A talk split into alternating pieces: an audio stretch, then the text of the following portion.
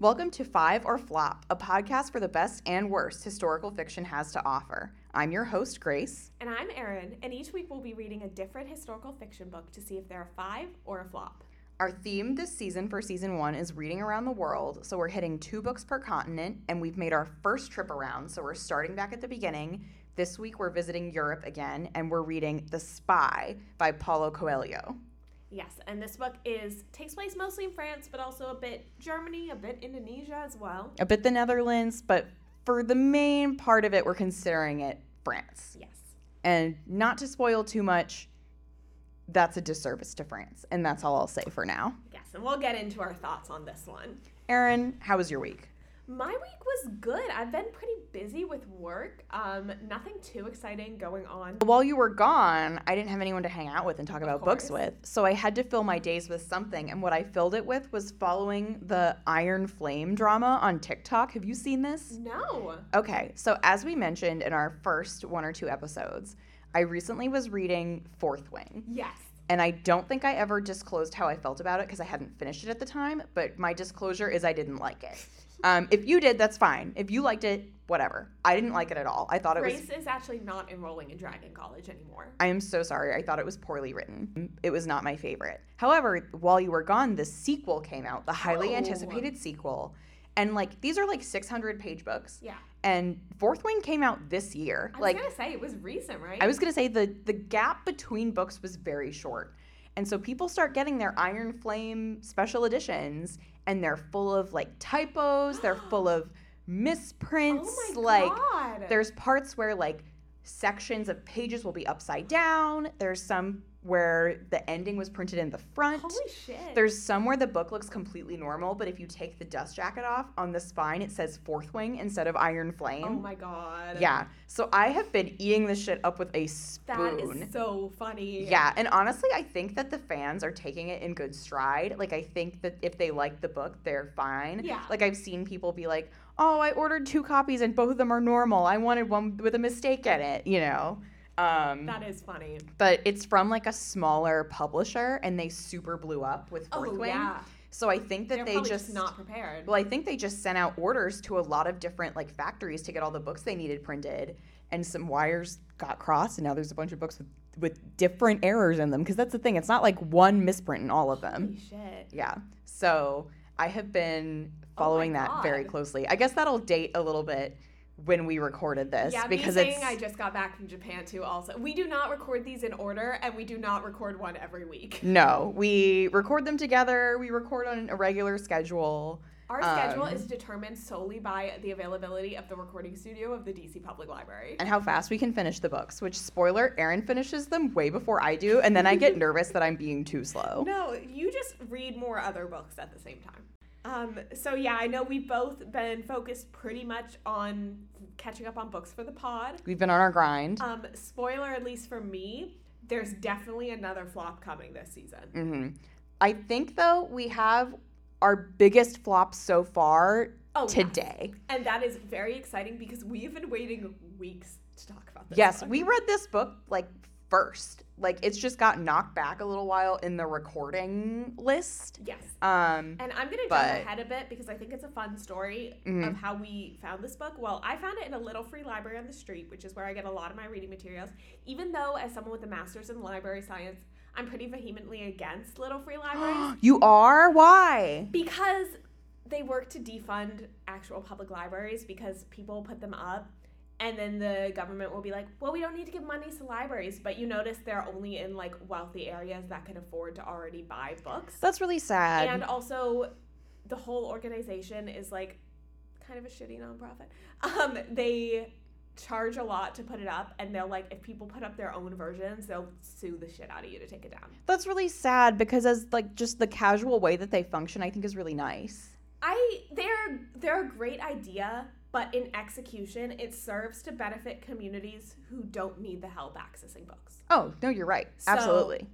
do i still use them yes is there a lot of issues with them also yes Okay. But anyway, so I found this book in a little free library after after my rant there. Well, I'm glad to be informed. I didn't know any of that. Yeah, it's uh, actually in one of my library classes. We had a whole discussion about like the whole system and how it functions and if it's actually good or and in a lot of cases it just serves to justify why people say we don't need libraries. That's very Um, sad because we need libraries so bad. Even if they don't have a podcast recording studio. Yeah, we But- need normal libraries. Anyway, so I found this book in a little free library and I saw it was historical fiction and this was around the idea we were toying with how to narrow the focus of our pod Because we were like, oh, we'll have a book podcast. And then we were like, okay, we need like something more than just like a book podcast. we have to narrow it down. There's too many books. So I pulled this one. I'm like, oh my god, it's historical fiction. Perfect. This will be a great one for the pod. I thought it was going to be so good because the cover is so pretty. It is. Google a picture of the cover. Again, The Spy by Paulo Coelho. Yes. Um, it was in fact not good. Really bad. I'm so sorry. Here, let's just go straight into the synopsis so you at least know what we're talking about. So, my favorite part is going to be this line that I'm about to hit you with right here. Get ready, everyone. Her only crime was to be an independent woman. And I feel like you could say that about both of us too. Yeah, I mean, T, we're the same as Matahari. So the rest of it is when Matahari arrived in Paris, she was penniless. Within months, she was the most celebrated woman in the city. As a dancer, she shocked and delighted audiences. As a courtesan, she bewitched the era's richest and most powerful men. But as paranoia consumed a country at war, Matahari's lifestyle brought her under suspicion. In 1917, she was arrested in her hotel room at the Champs Elysees and accused of espionage. Told in Matahari's voice through her final letter, The Spy is the unforgettable story of a woman who dared defy convention and who paid the ultimate price. So, I mean, in that part, Sounds other, great. other than the extremely tacky first sentence, like you're like, oh my gosh, a story of espionage and intrigue. Like Matahari is very famous, and she would be a fantastic subject for a book. Um, unfortunately, this book is not good at all. No. Um, and mainly, its problems are that it doesn't really reflect Matahari as a person. I didn't really know much about her going in, and after reading this, I'm like, well, she We was still don't kind know of that fucking much. awful. Yeah. Here, Which so I'm sure she wasn't. Yeah, I will say probably so far this season, Paulo Coelho is our most, and I'm I'm so sorry about his last name. The inflections in it are not like ones that I use in my Yes, you know normal accent. So we're doing our best with his last name. Um, but he is probably the most famous of any of the authors that we've read. Yeah. I would say. And he varies. He has a pretty large back catalog. I don't think he's primarily a historical fiction author. And honestly, I was writing up a little thing about um, like describing his life, but I think the most succinct way to do it is to go with what is provided to us in the back jacket of this book. So I'm just going to read that. Paulo Coelho's life remains the primary source of inspiration for his books. You can tell that if you read The Spy. Um, he has flirted with death, escaped madness, dallied with drugs, withstood torture, experimented with magic and alchemy, studied philosophy and religion, read voraciously, lost and recovered his faith, and experienced the pain and pleasure of love. In searching for his own place in the world, he has discovered answers for the challenges that everyone faces. He believes that within ourselves, we have the necessary strength to find our own destiny. Paulo Coelho has sold more than 200 million books worldwide. His work is published in 81 languages, and he is the most translated living author in the world. Is that true? I guess it's true. But I mean, apparently, this is his publisher. But he's like, he has written more than 30 books. Mhm. Um, the Spy came out in 2016, and he's released two books since then. So it's pretty early on in his career. Um, and like this said, he's the most most well known for The Alchemist, which came out in 1988. So have you ever read anything else by him? Because I have not. I hadn't either. Um, and The Alchemist is definitely the one that he is the most famous for, but he has had a few recent books that were also big hits. He read, uh, he wrote a book called Adultery that I remember seeing the cover of very prominently in bookstores for a really Mhm. long time.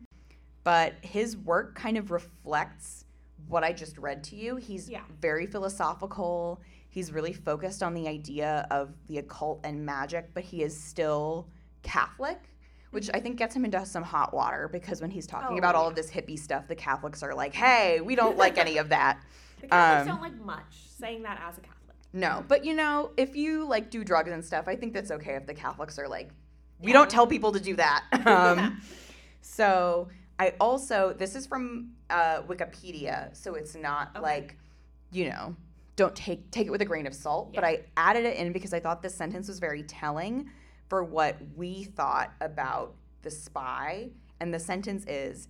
Reviews of Coelho's later work consistently note its superficiality. Okay, interesting. and there were three footnotes linked to that sentence, and one of them was a review for The Spy, which we will get to later.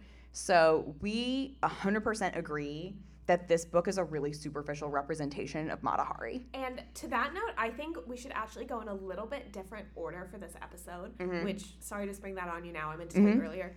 Um, if we could actually go into some of the history of Mata Hari and the historical accuracy first, I think that'll add good context for our listeners. Yeah, great idea. No, we can hop right in. The sad thing about this book, honestly, when I was researching the history of Mata Hari, because I am familiar with her, but not in detail, Yes. None of the broad strokes of this were wrong. He kind of got a lot of things correct. So Mata Hari was born uh, Margaretha Zelle in the Netherlands. Uh, and she lived kind of a quiet life there, and she was known for being stunningly beautiful. And we have less clarity on this than in the book. She wants to to leave the Netherlands. In the book, she wants to see the world and have Yeah. adventure. And I could see that being a real could motivation for the real Mata Hari, who in the book and in real life meets her husband by answering an ad he placed he placed in the newspaper. Um, and she married this man who is an army officer, and he took her off to Indonesia with him, where he was stationed. Uh, he was known to be abusive. That again is in the book as in real life. Almost everything I'm saying here is in the book as in real life. Um, like I said, the broad outlines of Mata Hari's life are reflected accurately in the book. Mhm. They have a child there, but she leaves uh, leaves her husband because he is abusive. She's not able to retain custody of her child. From there, she goes to France, goes to Paris, and takes what she knows from seeing dancers in Indonesia and essentially becomes uh, a dancer in France, in Okay. Paris. And she becomes big by kind of sprinkling what at the time was called Orientalism into the style of her dances and into her costuming because that was seen as very exotic and Yes. sexual in a way that is like very problematic now. But like, you know, Of course, yeah. that's how it was. Um, not that that's okay, but we're explaining her life and that's how it was. Uh, so she was famous for using that as an element of her dances and also because she was willing to be nude in public, basically. And actually, this was something that I found independently that was not in the book. It didn't need to be. This is a very small detail. But often she would strip down to everything, but she would have like a jeweled like bra on. Okay. And you'd think like, okay, if you're like taking off your panties, why are you wearing a bra? And it's because she was self-conscious that her boobs were small. Oh my god, okay, me. I know, Well, I'm like, you know, show them off, Mata. Do whatever you want. Um, but no, life. she was like, as she is on the cover of this book, which we said is very beautiful. She was like very sparkly. She was dripping in Ordained, yeah. gems. Yeah. she was a very elegant. She was a very beautiful woman. If you see photos of her, and her name that she chose, Mata Hari, means sun in Malay, in hmm. a language that they speak in Indonesia. In the book, she just makes it up. Apparently, like it's not told It's why not she comes up with it's not told why she comes up with that name. But you know, if you're taking your clothes off on stage, people use pseudonyms for that. People Yes. still do that. And then the conflict of the book takes place around World War One, when France and Germany are warring against each other. Uh, and in real life, what happened is because she was a famous, beautiful woman, she had a lot of powerful lovers. Um, these were men who weren't necessarily paying her to sleep with them, but kind of a more nebulous exchange in which they everyone benefited and she gave them sex and they gave her money. It was much, you know, not a transaction, but kind of one. And the French recruited her to seduce the crown prince of Germany. So they actually recruited her into Oh. intelligence first. And it was noted from what I found that they were doing this hoping that he had information for them, but he really didn't have that much information that would have Okay, been valuable to French forces at the time. Yes. Um, the French weren't really winning the war, but they weren't losing it either. It was very kind of even handed between them and the Germans. Um, but Mata Hari did go off to Germany um, to try and make her connections. And then she was basically also offered to work in German intelligence. She asked for money, they gave it to her, and she didn't really give them much information. Uh, she was a very poor spy for them Mhm. and they were angry about that and essentially in retaliation they sent a telegram in a code Oh, that they knew the french had already broken saying agent h21 has not given us information and then just made it clear that agent h21 was, Was mata hari Oh, Yes. So that's how she was caught. So basically, then she was executed for being a double agent, um, for tr- for treason to France during the war. See, none of that came through in the book for me. Yeah, which is interesting because like Paulo Coelho is like in theory hitting a lot of those beats, Yeah. but you're not understanding them. No. Um, but the the mystery of Matahari and why she has lived on as this like mythical figure is because she was, you know, a, the beautiful woman brought down, and also because it's a question of she was executed for being a spy. Was she one? You Yeah. know, was she spying for France or was she spying for Germany? Because she had taken money from both Yeah. places. Um, but I think the historical consensus is that she did not materially provide any benefit to Germany. And that she didn't really do it for France either, but that's not a crime. Um, the crime is what she ostensibly was doing for Germany. yeah. It's not a um, crime to be a bad spy. Mm, so she was executed by firing squad. And this was some beef I had with the book at the very beginning of the book. Erin, maybe you don't remember this, so I will show you. There is a photo of Mata Hari standing in a field in front of a firing squad. You're presented with this photo, Yeah. and that's it. And I was like, oh my God, is there a photo of like Mata Hari being executed? It's a still from a movie about her. Oh my god. There's no caption. And I Googled this photo and the movie came up. So I was like, Jesus. oh. So they lead you to think it's real. Yeah. Um, which, I take you know, issue with that. because there's lots of photos of the real Matahari, so of course you might believe that presented with this one that it's real. Anyway, um, and this is a little snippet that didn't come up in the text of the book, but came up in the author's note at the end. Apparently, it was habit at the time. If you were executed by the French government, they would cut off your head and keep it. Oh. They did that to everybody, apparently, not just to Matahari. Um, but Matahari's head has been stolen, and no one knows where it is. Which, if you are good listeners, know where it is. Yeah. Please turn it in. Please give it back. And the crazy thing is, it's not like the mu- it was stored in like a museum. Yeah. Not like on display, but like, you know, in the archives of It's museum. Gone. Well, and it's not like they were like, "Oh, it was here yesterday." Like they went to go check it in the year 2000. She got executed during World War 1, by the way. And so it just somewhere and it was the not there and they were like, "We don't know when it was taken." Yeah, so it could have been gone for decades. Oh my god. So that is like not even really related to the book, but that was just crazy to me that I was like, one, that they were keeping Matahari's head at a museum, and two, that someone took it and we don't know where it is. There's just a note here in Grace's note that all capital letters, her head. Like, I was at the very end of the book, and it's just like, blah blah blah, Matahari's legacy, blah blah blah. We don't know where her head is. And I was like, what? So, before we move into talking about the book, just our usual disclaimer that our judgments come based on the books and the characters as a work of historical fiction, not passing judgment on the actual Matahari um, or anyone else in the book. And that, like Hamnet, originally this was our Hamnet is our sole point of reference ever. yes. Um, this is based on an actual person, so we take that a lot more seriously here. Yes. But honestly, I feel like it would be difficult to pass judgment on the real Matahari based on the context of this book because I feel like Oh, this yeah. book was so removed from any real person. The book was terrible. Yeah. I came out of it. Well, I know I said that at the start. I'm like, this made me hate her. She seemed terrible. And then I took a step back. I'm like, no, this book was terrible. I'm like, she was probably a real person with actual motivations. Yeah, what came up a lot for me researching this book is that basically Paulo Coelho loves to just put these like philosophical speeches into his books, and he kind of does it regardless of whether or not it fits the characters. And that absolutely is true of Matahari. Like, Yes. there was just a bunch of random stuff in this book. And the thing is, like, from that description that I gave you, she had a really rich life full of things that, like, are just intriguing to people. She's famous for sex and espionage and wrongful death and like all of these really Like, intriguing things. show about her, not this book. Yeah, or even just the period of her life where she's like in Indonesia with this abusive husband that she met through the newspaper. Mm-hmm. Like, I'm like, any part of this woman's life could be a fascinating full length book. And this is an 180 pages. It's real short.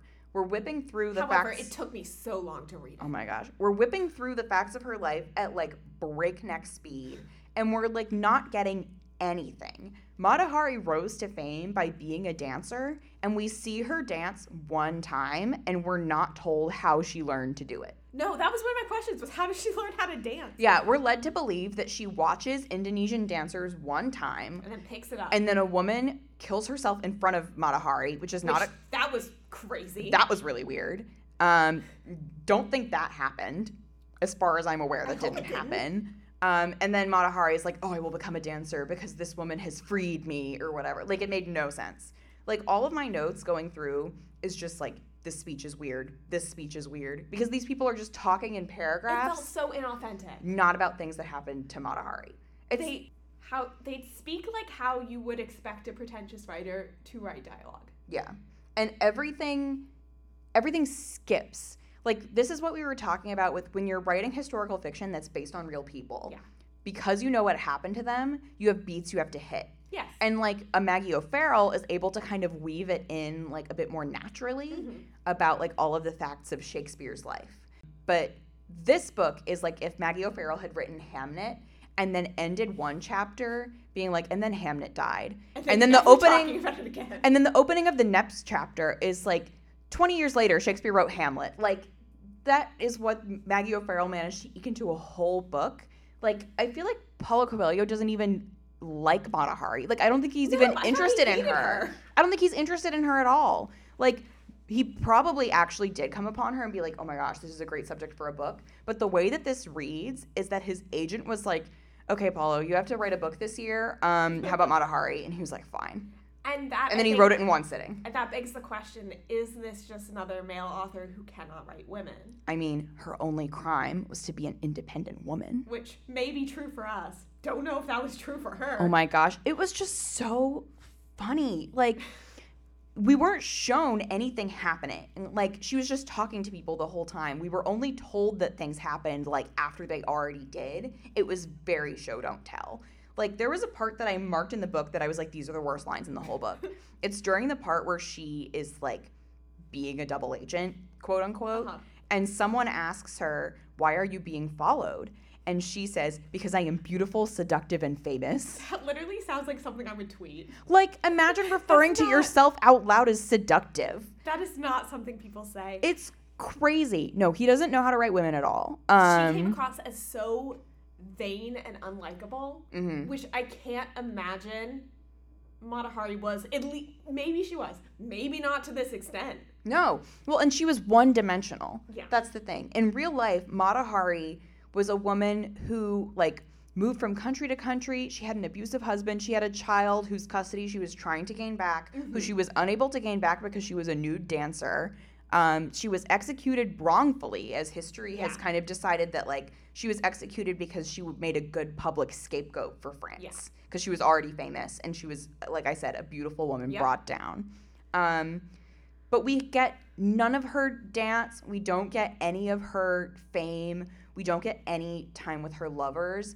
At the very end of the book, there's a brief mention of her having a Russian boyfriend who was blind. And something about the detail that he was blind, I was like, that's a real person. Mhm. That is a real person. That tracks. He's mentioned, I think, for like one sentence, and then that's it. And in real life, whoever this man was, was like the love of Matahari's life. And He's as I like, was a side character. yeah, like as I was reading it, I was like, I can tell that this person is important and that Paulo Coelho is not going to cover them at all. Oh yeah. Because the way that this book works is the intro is like a couple of pages and it's showing you Matahari's execution so that you know she's going to be executed. And then I would say the bulk of the book, like three fourths of it, is Matahari telling her life story to her lawyer who's trying to get her pardoned. Um, it, it makes no sense why she's telling her whole story to her lawyer. That doesn't really, it's not necessary. And my biggest question from that was the format of the actual book. Letters were not the right format to tell this in because it No. became so show don't tell, and it it almost it makes sense a bit that it was if okay, it's a letter, it's obviously very condensed, but that's not the point. We want to know what happens, and there was so much left out that I had no idea what was. This book could have been so long. It's so hard to do Matahari's whole life in 180 pages. And then the last like fifth of the book maybe is the lawyer Oh, and that was even writing worse. to her. Yeah, and it was so weird because he was like, I thought you were guilty and now I have condemned you to death, like blah blah blah. But I loved you all along. I like was so confused by that. it made thing. yeah it made no sense at all the very last here i'm finding it again the very last line of the book is um, from the perspective of the, the lawyer so be it go with god my beloved Like what? She didn't even like him. Um, so it's just about how Mata Hari is um, like a vindictive slut who gets men to fall in love with her and she sucks. And Yeah. then, but she got executed, but because her only crime was to be an independent woman. And this book is so interesting to me because it's the idea of an independent woman. There's actually a quote I have here that says, "We all know I won't be killed because of the stupid allegation of espionage, but betri- but because I decided to be who I always dreamed, and the price of a dream is always high."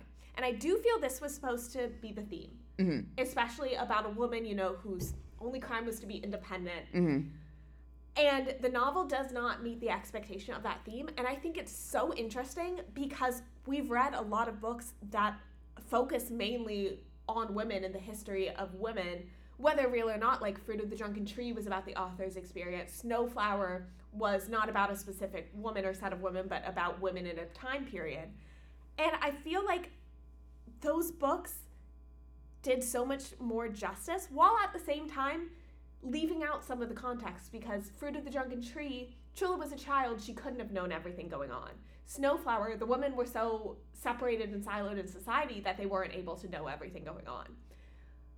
But in this, the context is just willfully not there on the part of the author. Yeah, he's reducing it down to something much simpler than what it is, which is a big disservice to the story, and honestly kind of makes it a soap opera. Yeah. Like there's one point where this woman who we never see again is like, Mata, never fall in love, never give your heart to a man. And it's like very like, okay, this is like a very stock speech.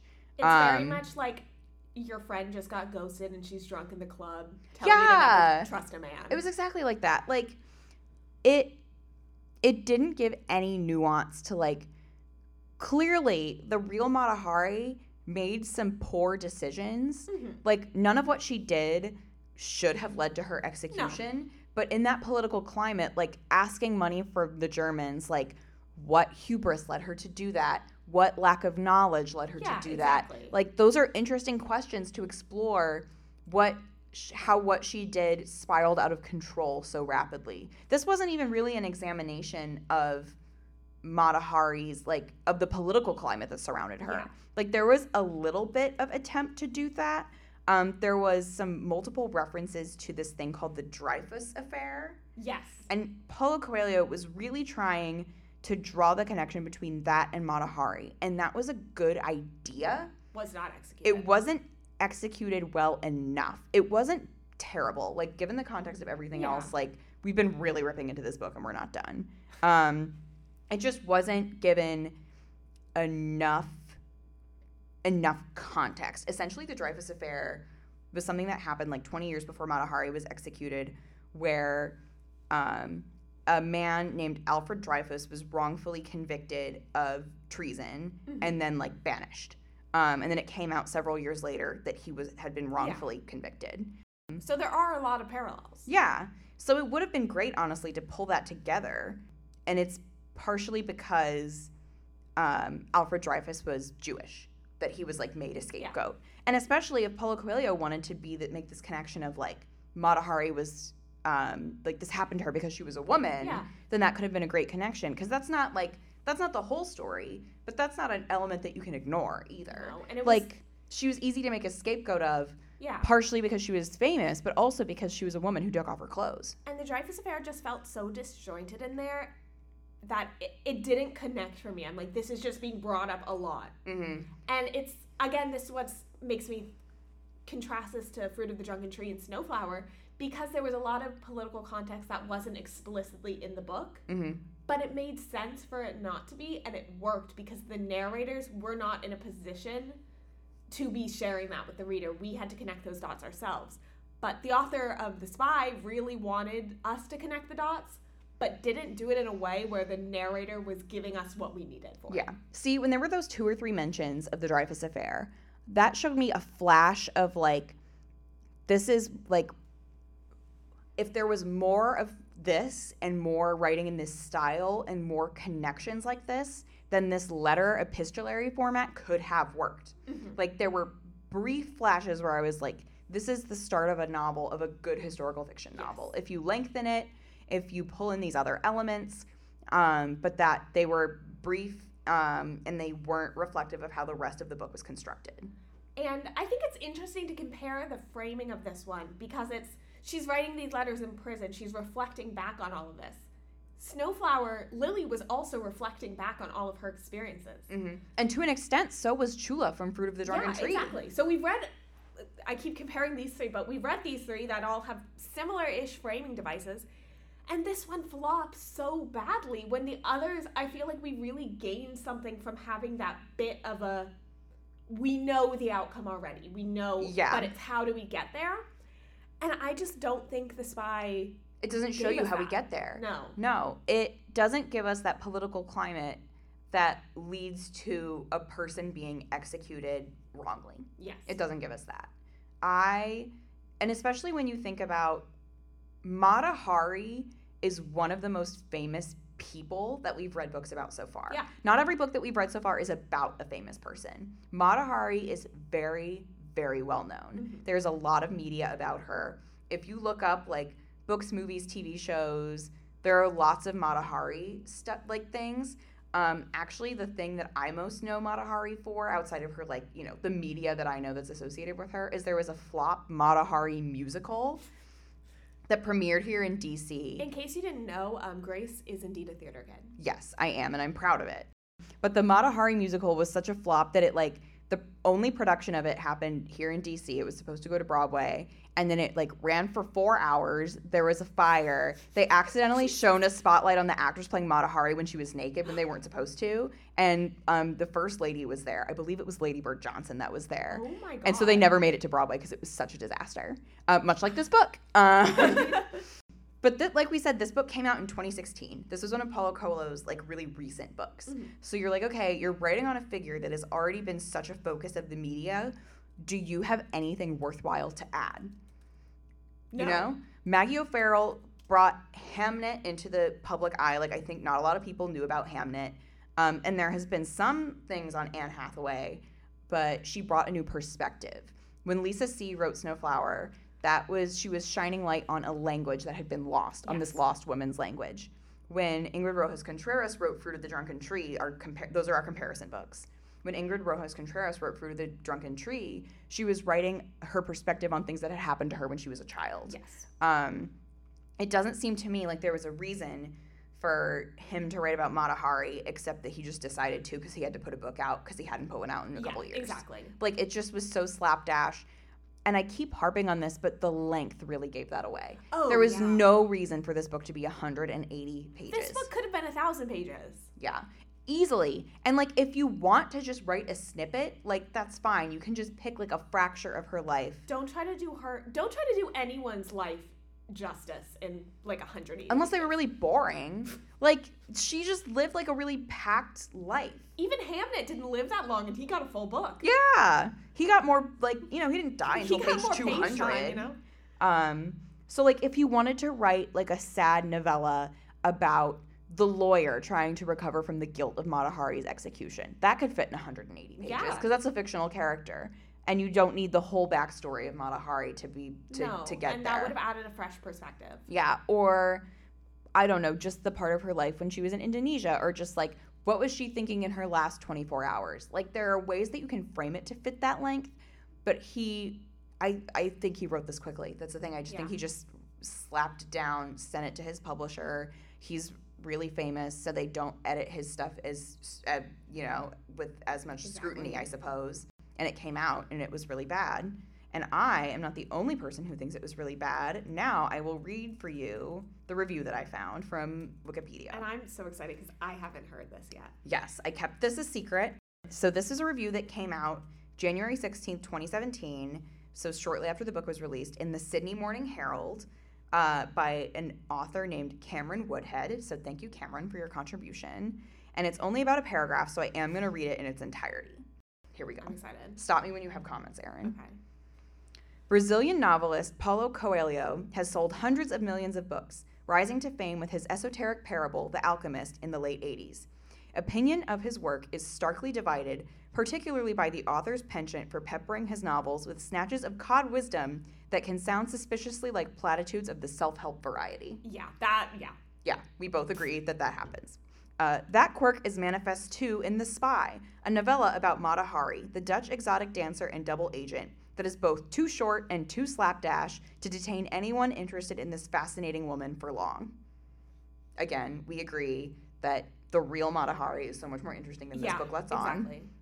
Uh, nor does Coelho mind the psyche of his subject with any conviction. You are better off reading a biography. Yeah, a biography would have been more enjoyable. Yes. And Cameron goes on to say to uh, recommend to us Pat Shipman's excellent Femme Fatale, Love Lies, and the Unknown Life of Mata Hari. So if you would like to read about Mata Hari, we recommend Pat Shipman's memoir or Pat Shipman's biography as recommended to us by Cameron Woodhead of the Sydney Morning Herald. Okay, see, I actually want to check that out because I was more interested in the history section you shared on this podcast than I was the entire book. Mhm. See, and like, I don't even want to say that this is a unique situation to like go so surface level on this because in preparation for like doing research for this episode, I started a documentary about Mata Hari. It wasn't like a full length one, it was like one of those hour long TV documentaries. But you know, Yeah, exactly. journalism is journalism. Um, and I got maybe 15 minutes of the way through it, but they just kept talking, like they kept using the word sexy. Like, and I get that you have to talk about that as part of the narrative, 100%. Yeah. Like her whole appeal, her fame hinged on her sex appeal. But the frequency with which they were doing it and the way that they fixated on it, I was like, oh, they're just trying to be salacious yeah. like much like Paulo Coelho is just like using the veneer of this story which is very melodramatic Mhm. to not come to any like more in-depth conclusions which are so could so easily be reached and that's the heartbreaking thing is that this is a swing and a miss on like an easy A like a book about Mata Hari could be so good easily because her story naturally is really good Oh, it's naturally interesting. And this is just so sad that you still see stuff coming out in 2016, coming out recently. I think of the same thing with a new Marilyn Monroe movie that came out that just focuses her, yeah, on like yeah a sex icon, which is what this kind of does. And it takes these fascinating women and it boils them down to just the bare minimum what's going to sell a ticket, what's going to sell a book. And, And- it falls so flat. And people's criticism about that movie is kind of the same with this book, which is like she was such an interesting person and they made up stuff that didn't happen to her to put in the movie. Yeah. Yeah, that flop. Good connection there. Yeah. So I think superficial, as we started the episode with, is the perfect way to describe this, unfortunately. Yeah. Should we swing into the calculator? It'll be funny. so. I think you know how this is going to go. All right. As you all know, our data scientist Ashley made us this calculator for us to try and rank in a bit more of a analytical manner what we think of these books, and then we're comparing them to the way that we rated on Storygraph based on vibes. I'll get us started today. So the five categories are historical accuracy, vibes, so just whether we personally resonated this with this or not, prose, originality, and characters. Now, as I'm sure you can guess, our rankings for this one pretty low. Quite low. Historical accuracy, I put it as a one because even though you gave us a good description of how, in the broad strokes, nothing's really wrong, I was so confused and I feel like so many important elements of her life were left out that to me, the historical accuracy just wasn't there. Yeah, it wasn't used in the proper way. No. And then for vibes, gave it a one, hated it. Um, prose two because I there were some good sections. Um, for the most part, I didn't like the prose, but it, it was okay. Originality also two, just because I haven't read anything about Mata Hari. Um, I think there's a lot of other directions he could have taken this book and just didn't. And characters one because the only real character we got any sense of was Mata Hari, and she was painted as vain and completely unlikable. So Yeah. And what does that average out to, Erin? averages out to a 1.4, and I gave it a 1 on Storygraph. There you go. Um, mine historical accuracy, I gave it a two again because like not a lot was wrong, but it was not utilized correctly and it was confusing to read. Vibes one, prose two. Clearly, Paulo Coelho knows how to write at least a little. He just doesn't know how to Yeah. separate his very distinct writing style from his subject, and that was the problem here. Originality two. It's very sad because like a book about Mata Hari again is a great idea, but he Yeah. just wasn't able to pull it off. And characters one for the same reasons they were all caricatures. Uh, so that's an average of 1.6. And I think on Storygraph, I gave this a 2, which honestly is maybe a bit generous. Maybe more like a 1.5. So I think we know what our rating is. Flop. Official flop. We don't even have to consider a fine or a f- God even a forbid fine. five. This Um, book is a flop, resoundingly. Paulo, if you want to come on the podcast and fight us and defend your honor, please, we invite you here. If you'd rather we just read The Alchemist, then I, I am that's interested fine. in reading The Alchemist because I have heard very good things about that. Yeah, but honestly, I don't know if I'll read another one of his books. Like, yeah, I don't know. this is like to. probably not a good one to start with. Like, I'm sure he has better ones, but you know, This I'm not was that the interested. one we found in the little free library. So, So fate has brought us to it. All right. So next week we're going to be reading The Henna Artist by Alka Joshi. I hope I'm pronouncing that correctly. If not, I'll correct myself in time for the next episode. Yes, and a lot of you have read that, I think, because I believe it's part of Reese's book club. Ooh, okay. Yes, so hopefully a lot of you have read it and are excited for us to talk about it. And if you have other books you've read you think we should read, we have a recommendation form in the bio of our social profiles, which will all be found at fiveorflop underscore pod. So if you have any ideas for what we should read on any of our upcoming seasons, please let us know. And if you want to email us, you can reach us at fiveorfloppodcast at gmail.com. And until then, happy reading!